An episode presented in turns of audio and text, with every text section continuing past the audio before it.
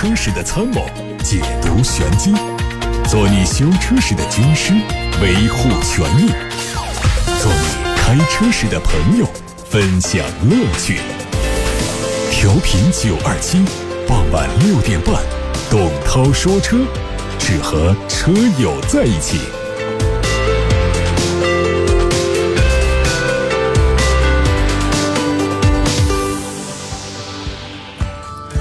各位好，我是董涛，欢迎听董涛说车新闻。上周六，第七代宝马三系在中国市场正式上市，六款车型售价三十一万三千九到三十六万三千九。新车外观和海外版一致，继续提供长轴版和标轴版，侧面完全一致，还有豪华设计和 M 运动套装。长轴版车长四米八二九，轴距两米九六一；标准轴距版长四米七一九，轴距两米八五一。内饰的豪华感提升明显，十二点三英寸的全液晶仪表盘和十点二五英寸的触控中控屏设计的更加扁平化，搭载了 iDrive 七点零系统，还有 L 二级别的自动驾驶辅助。长轴版还为中国市场开发了全新的舒适座椅。动力方面是升级之后的新款 B 系列 2.0T，先期提供最大功率184匹马力的325，后续还会推出258匹马力、峰值扭矩400牛米的330，仍然是匹配来自 ZF 公司的八速手自一体变速箱。另外，入门车型320会在明年上市，未来还会推出新能源的版本。海外媒体曝光了一组奥迪 SQ8 的官图，它的前进气格栅更加立体，搭配贯穿式的镀铬前包围，标配21英寸，提供22寸的轮毂以及碳陶刹车盘，尾部仍然是贯穿式的尾灯，但是提供了双边四出的排气。车内用了撞色内饰。运动型的前座椅，消息说它将搭载一套拥有四十八伏微混系统的四点零 T 柴油机，匹配八速手自一体变速器，零百加速时间四点八秒钟。奥迪 S Q 八，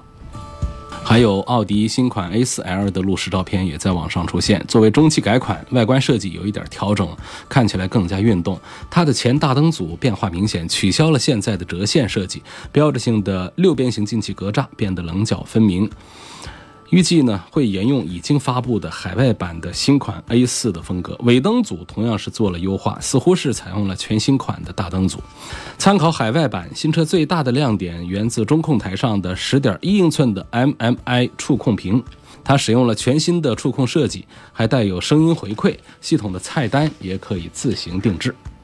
捷豹路虎透露了一些有关电气化产品的计划。在 iPace 之后，捷豹会在明年推出一款纯电动轿车，这款新车可能就是 XJ 的替代品。搭载的是九十点二千瓦时电池组，续航里程四百七十公里。不同于 iPace 的纯电动平台，新车诞生在一个名字叫做 MLA 的新平台。这个平台可以容纳纯电动车、插电式混合动力车和轻度混合动力车。捷豹路虎希望能够通过共享 MLA 平台来降低新车的开发成本。昨天，吉利汽车宣布，帝豪领军版、帝豪 GL 智享版。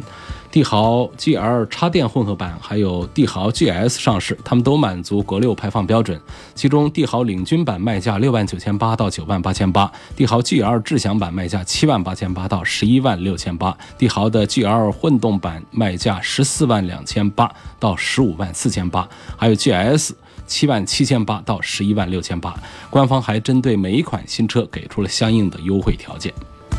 上汽荣威官方说，荣威 i 五会在六月底推出领豪系列，它采用了倒梯形的大嘴式的进气格栅，两边有类似于巨型的 LED 大灯，车内是黑色主调的内饰，环抱式的中控台，动力是1.5升的自然吸气和 1.5T 的涡轮增压，分别匹配 CVT 和七速双离合变速器，也满足国六排放标准。荣威 i 五，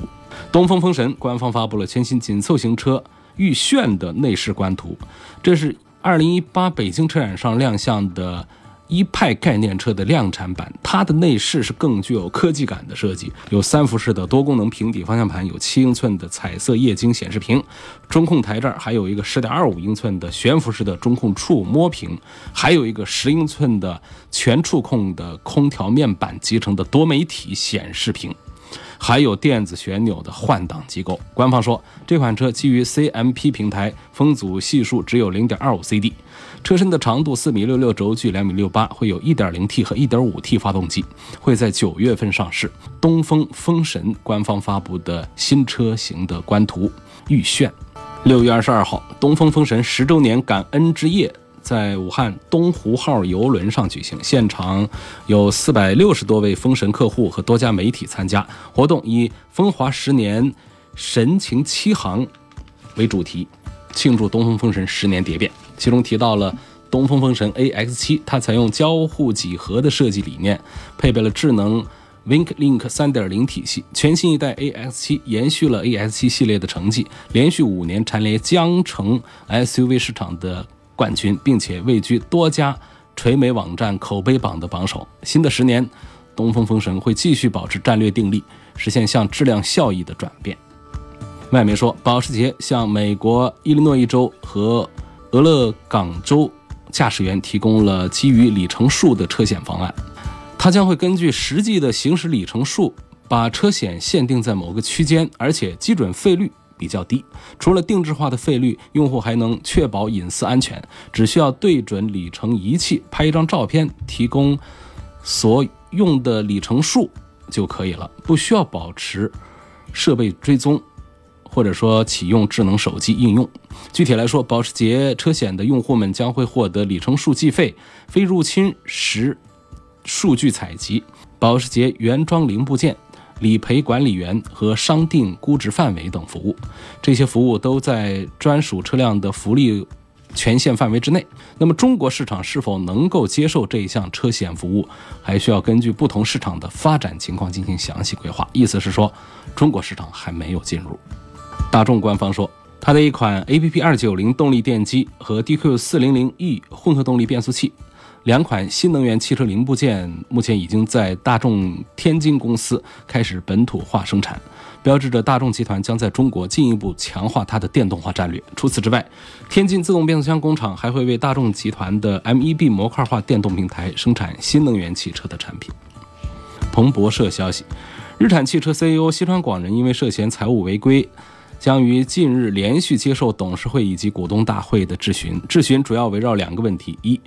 是否违规出售公司股票获利？二，是否受益日产汽车为他分期付款购置房产？自戈恩被捕之后，日产汽车管理层的管理能力便不断遭到质疑。起初，西川广人等人。表示等稳定住了当前的混乱局面之后就会辞职。不过从后续情况来看呢，他似乎不打算兑现诺言。雷诺汽车董事长曾经多次提出要和日产进一步合并的提案，都遭到了西川广人的拒绝。在菲亚特克莱斯勒和雷诺汽车合并的事件当中，日产消极的态度也成为谈判停滞的原因。今天先回答来自董涛说车微信公众号的互动帖底下的问题，以及后台发过来的问题。在微信公众号的首页的下方是有提问窗口的，大家直接文字或者是语音输入问题，我就可以在直播间收到。来看，有位网友说，总听你说啊，一般呢应该买低配的车，性价比高。想问一下，这个宝马一系幺幺八时尚和运动，呃，应该是哪一个更值得买？还有三缸抖动有那么明显吗？如果跟帕萨特、本田雅阁比的话，哪一个更值得买？你要注重品牌的话，这个。宝马的 logo 跟大众的标还是跟本田的标比还是不一样，所以还是把这个车推荐给对空间要求不太高的年轻的这个朋友们来选择。他们本身和帕萨特、雅阁的这个受众人群呢是不怎么重合的，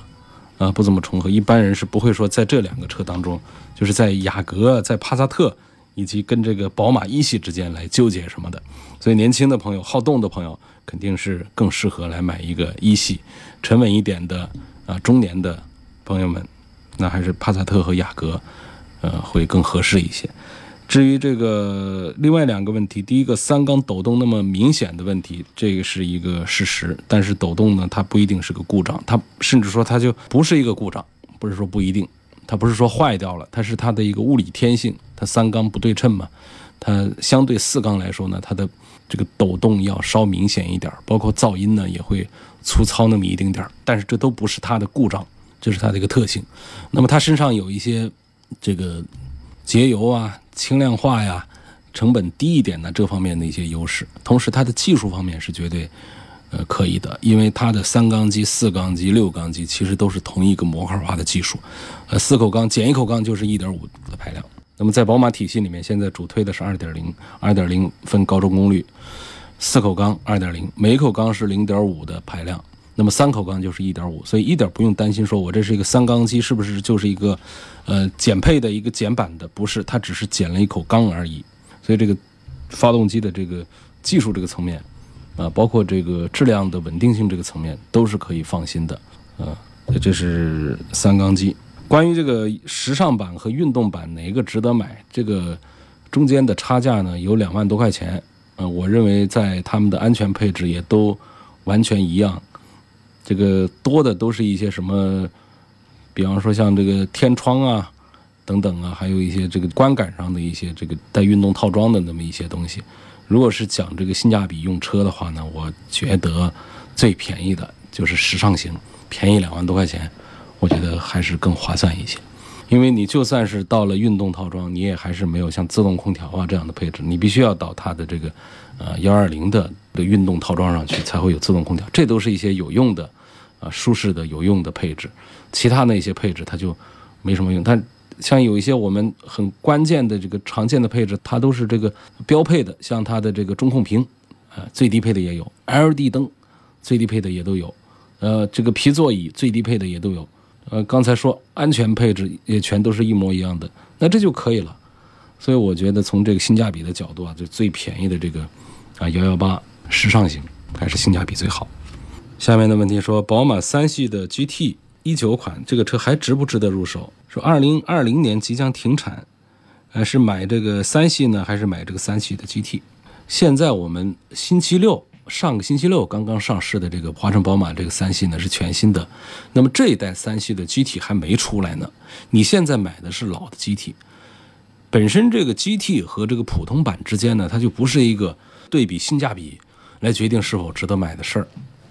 嗯，它就讲的是我要的是这个外观跟别人不一样。实际上这个 GT 版和普通版在性能在各方面是一样的。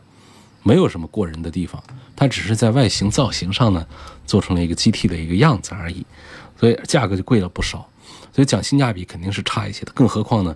你现在说这是老一代这个产品上的 GT，那么新一代的这个三系的话呢，包括车身的强度啊都有呃明显的提升，在很多设计方面做了一些改良，有一些进化。我觉得还是应该买这个刚刚上市的宝马三系，要更加划算。长安铃木的车之前说退出中国了，问现在可以买吗？呃，我是不建议买的。退出一个市场的话呢，那么它在这个售后保障方面肯定是会遇到麻烦。我们消费者呢是最经不起这个折腾的。车这个东西呢不是沙发啊，沙发不要紧，家里客厅的沙发，你就算是你停产了，你厂家退出了，这沙发打个折，便宜我把它买回家，这个。不存在什么售后的问题，但是车呢，就是一边开，它都有可能坏了要修。就算是不修，你也得保养，所以它是有很多的这个重复消费，它是有一些周期性的要返店的。所以这样来说，如果说退网了的一个品牌的话，你到哪儿去，它就算是指定了一个其他品牌来代管，这也是代管，代管和直接管呢还是不同。再加上这个配件的这供应这方面，做生意嘛，市场主体都是要赚钱，市场保有量本身就小，我这代管状态，我还给你存一大堆的零部件，随时恭候着让大家坏了来修，到了保养的时候来换东西，我这不等于是做公益事业了吗？所以往往呢，配件供应这方面都会比较麻烦，都要通过订货呀，要有很长的周期才能搞到，这对于我们用车来说。对于维护保养的便利性来说，都是大机会。所以，这种退出一个市场的品牌的车，我这边非常明确的态度就是不要买，不要买，肯定是会打折，肯定是便宜卖，但是这个便宜占不着。你在这儿在车价上好像是便宜了一点，在后期你付出的这个代价就会很大。下一个问题问到了别克去了，这位网友提问的标题是：别克君威的 1.5T 的。车子怎么样？呃，其实这个话题，呃，重点似乎是在问它的这个 1.5T，这是一口四缸涡轮增压机，这个机器没有毛病啊，配九速手自一体，提速起码是个2.0以上的这个动力水平。呃，这个别克君威旗下呢，它有两个排量，一个是 1.5T，还有一个是 2.0T。我的主张呢，还是应该买 2.0T，尽管 1.5T，呃，其实也可以，但是 2.0T 在动力上的这个区别就非常大。而在价格上呢，其实也没有贵多少啊，所以我觉得说做这样的 B 级车的话，如果是一个日系车的话呢，我觉得排量低一点也就算了。有一些日系车呢，它其实大家要的就是它，呃，舒适，然后省心不坏，对其他方面没有追求。那别克的君威呢，我觉得还是要给这副身板要配一颗好心脏，因为这副身板还是挺硬朗，这个底盘呐，这各方面都还是挺好的。如果说有一个好的动力在上面，这个车可以发挥更好的性能出来。呃，偏弱的动力在这个车上面的话呢，觉得呃有点对不住这副身板。如果说大排量和小排量之间的价格差距很大的话呢，我也会推荐就买一个这个低排量的算了，毕竟低排量动力还行。问题是它的 2.0T 跟这个 1.5T，你看排量上差别那么大，不是2.0排量和1.8排量的关系，它直接是。隔着有这个零点五个排量了，这个差距很大，而且实际提速的感受上，也是觉得它的这个区别很大，而价格上的差异不大的话，我赞成还是应该买它的二点零 T 版本。来看一个消费投诉，平先生的投诉对象是北汽绅宝在武汉的一家 4S 店，他说我的车呢是今年二月份过的保，过保的意思就是呃厂家的三年六万公里的质保期过了啊，二月份过的保。但是呢，在没有过保的时候，在去年十月份的时候，这个车就出了故障，就是堵车啊，起步的时候呢，收油再给油，车子就会冲一下，就怀疑是变速箱坏了。到四 S 店检查，店里说正常，之后又出问题，然后前前后后几个月时间换了变速箱油，换了液压控制阀等等，然后呢，问题到现在还是存在，但是车子已经过保了。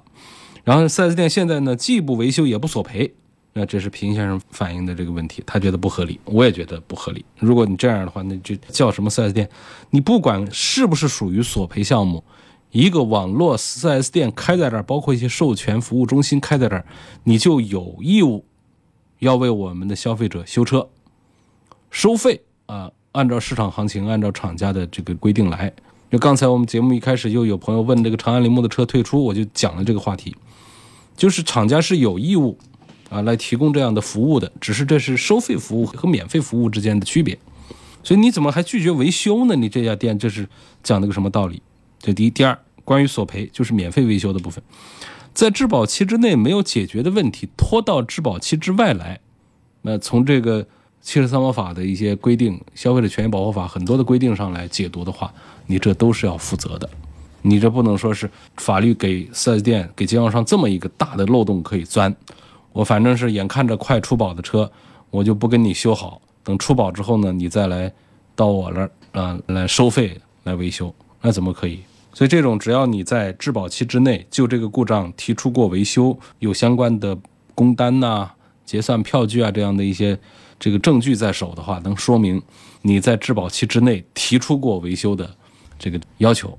那么，尤其是过的时间并不长，只过了这么几个月的时间。我觉得店方是应该负责的，而且应该是按照质保期之内的这个免费的索赔的这个政策来接待我们这位平先生来修车。好，这反映的是北汽绅宝在武汉的一家呃 4S 店。黄先生的投诉，这是投诉吗？说一七年三月份，我在某购车平台上买了一辆新车，这个购车平台呢在武汉市分公司，总公司在北京，购买的车型是起亚 K 三。首付两万，每月还三千四的贷款，一共要还三年。今年五月份，我一次性的结清了尾款。当时合同里注明了，尾款结清后一个月内车辆过户。武汉分公司的经理跟我说，一个月内过不了户，让我联系总公司的客服。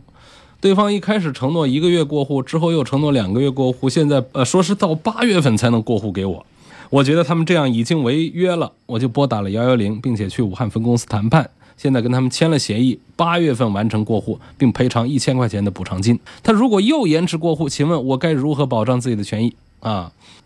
我觉得这个时候就应该打官司了，那这个道理很简单，有合同在那儿，所以这个合同上啊，我不知道你签的时候有没有说到过，这个继续没有在规定的时间之内完成过户的话，补偿金有多少？如果有的话呢，是按照合同来；如果没有的话呢，那双方可能就打官司要麻烦一点，可以根据这个实际的这个损失来找对方要这个补偿。但是呢，我们实际这个损失呢？它其实是不好界定的。就这车呢，他说这车也在你手上用，只是这个户没有过过来。那比方说这车我现在要，呃，把它给卖出去啊，等等这方面会不会有一些损失啊，等等，这样来界定这个损失其实是比较麻烦的一件事儿。这种呢，就是只能通过打官司。好在对方公司还在，平台还在。那要是这个平台消失了的话，这就更加的麻烦了。那这种以租代售的这种销售的营销的模式啊。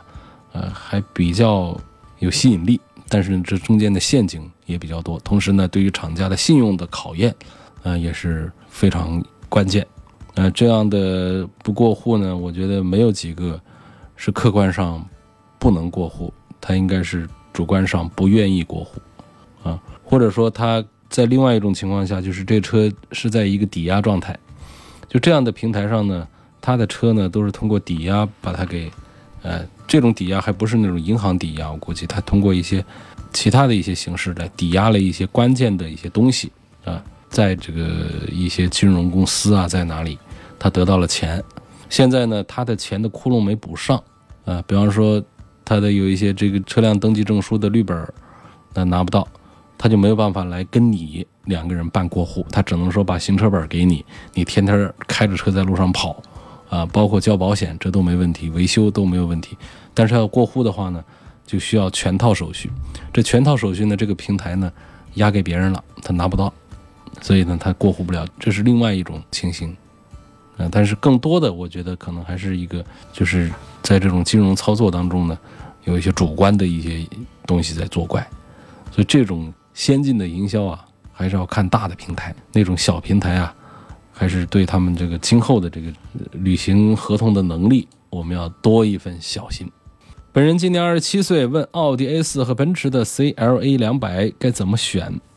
啊，两个车呢，就是我觉得都差不多，但是要讲这个车的这个呃本质做的谁好一点，谁那个一点的话呢，嗯，可能这个奥迪 A 四身上有自己这个。突出的地方，比方说它的这个做工啊、用材料啊，各方面都还是挺好，包括底盘的品质啊，都是很厉害的。那么奔驰的这个 CLA 呢，这个车有它的这个优势在哪儿呢？就是它的这个质量保证做的还不错，而且这个车呢，它是原装进口的一个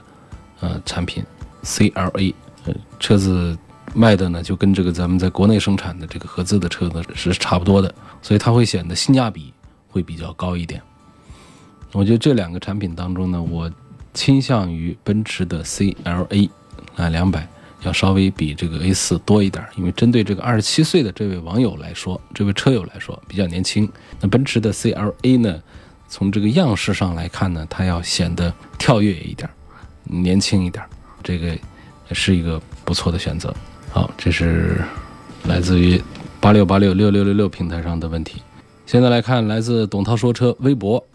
在微博的评论区，保时捷的七幺八在跟奔驰的一两百轿跑之间纠结着。三十岁喜欢开车，上下班带个步，那这个有这个预算七幺八的话，那就还是买七幺八。呃，这个跑车和轿跑这之间呢，呃，多一个字儿，它还是就不是那回事儿。那这个奔驰的 E 两百的这个轿跑版呢，这不是一个纯粹跑车，也不是一个纯粹的轿车，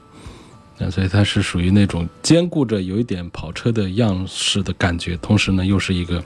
轿车的一个空间的一个利用的啊这么一种车，所以它是属于实用性好一点的。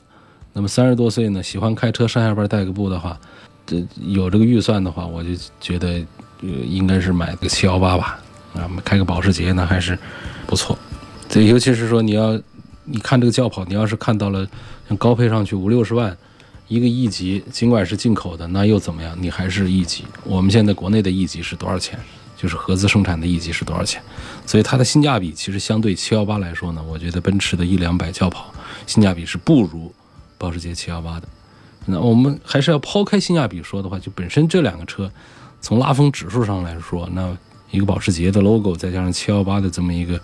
口碑还很不错的这么一个跑车的一个形象，那还是拉风指数，保时捷还是要高多的。其实要提醒大家呢，就是关于这个买车选车问题呢，大家还可以通过九头鸟啊、蜻蜓啊、喜马拉雅呀、微信小程序梧桐车话呀等等这些平台来提问。因为在节目直播的这一个小时六十分钟当中呢，大家提进来的问题倒是挺多，但是我就费多大劲，我在节目里面能够解答的问题也都非常有限，可能我都会挑本周或者说最近这一段时间一周左右时间里面大家问的比较少的。甚至是问的比较多，但是没有怎么回答的，就是这种问题，一些不疼不痒的一些问题，可能我就没有回答。但是这不代表这问题不重要，是因为我们从节目播出的角度啊，就回答的这个问题选中了回答，是希望能够对其他的人有一个辅助的参考的意义，而且并且是尽量的涉及到更广的面，让更多的人能听到更多的资讯。而从每一个人的实际刚需上来讲，大家都有自己的这个问答需求，所以我们不能在节目里面一一的满足所有人的问答需求，这个要跟大家解释清楚。嗯，我们的解决方案呢，就是尽量多的在这个其他的平台上，包括我本人呢，还有我们有时候会有编辑啊这些团队呢，为大家做一些这些问题上的解答。所以大家记住呢，就是回答问题，包括收听节目的重播，都是可以通过。喜马拉雅呀、蜻蜓啊、九头鸟啊、微信小程序、梧桐车话呀等等这样的平台，啊来提问的。来，微博的后台，奔驰 A 级幺八零乞丐版四 S 店优惠两万五，现在值得买吗？呃，这个不存在什么现在值得买，还是再等一等，我们没有办法预测。呃，车的价格呢，我觉得跟股票的价格来比的话呢，它的规律性要更差一些，就是好像看起来总体上是往下，实际上它不是，它这个。总体上，它的价格就是优惠到一定程度，它就会停止优惠啊，所以这个其实它比较好判断。我觉得看中就买，优惠两万五的意思，差不多就是打九折，嗯，甚至是更多，打到八几折了。呃，你不能等到它再便宜多少去了，这样的想法往往得不偿失。日产的一九款的新奇骏有没有什么优缺点？后面说了一些自己的这个出行的需求，什么，呃，一年可能会有几次高速啊，呃，问爬山呐，到新疆啊，有什么问题没有？一年几次的这种高速，是我们绝大多数车主的一个正常的一个这个出行需求，并没有特别的地方。所以呢，这些条件下不至于说构成一个我们对车上的一种特殊挑剔。像奇骏这样子的车，就是正常用，你跑高速啊。跑哪儿干什么，这都没有问题。至于这个，你用到一个词叫爬山，我想你也是走公路山道啊，公路上的这个这个这个山上的公路，不是真正的去爬山，所以这都不是问题，都不用担心。嗯什么叫爬山呢？是说像牧马人那样的没有目的地的这种爬山，就是找一块纯粹的野荒野之地，都是大石头，没有目的地。就我想，就从这儿我 A 点我要过去，我要到 B 点去。到了 B 点，不是要去见朋友吃饭，不是要干什么。这 B 点可能就几公里或者是几百米，我就是给自己找难题、找乐子。过去了之后呢，我还得再过来，反正就这样玩这两趟。这个叫爬山玩。那真正生活当中，我们都没这些需求。我开牧马人的那帮这个网友们，其实真玩这些的也是非常少、非常少，呃，极少数在玩这个。而且也开这个撒哈拉的，他还玩不了；开这个罗宾汉的玩多一点。不开罗宾汉的车的也不是，这个大家都在玩，极少数的改出来了之后，还得看时间，一年能够玩那么几趟。所以这其实是千万不要被这样的一些这个要求啊，把自己给掉进去了之后，就是选车的时候特别纠结啊，我这车能不能爬山？你用不着的啊，就是随便买买这个主流的车就可以了。日产的奇骏是。这么一个城市用的一个 SUV，嗯，这款车的这个缺点还是相对于丰田和本田的产品来说，还是它的质量的问题，就是质量稳定性这个大件上的发动机、变速箱方面的这个故障，尤其是 CVT 变速箱方面这个故障方面，是它口碑里面很不好的一点。所以我们在节目里面推荐这个奇骏呢，就会比这个其他的日系的品牌要少一点。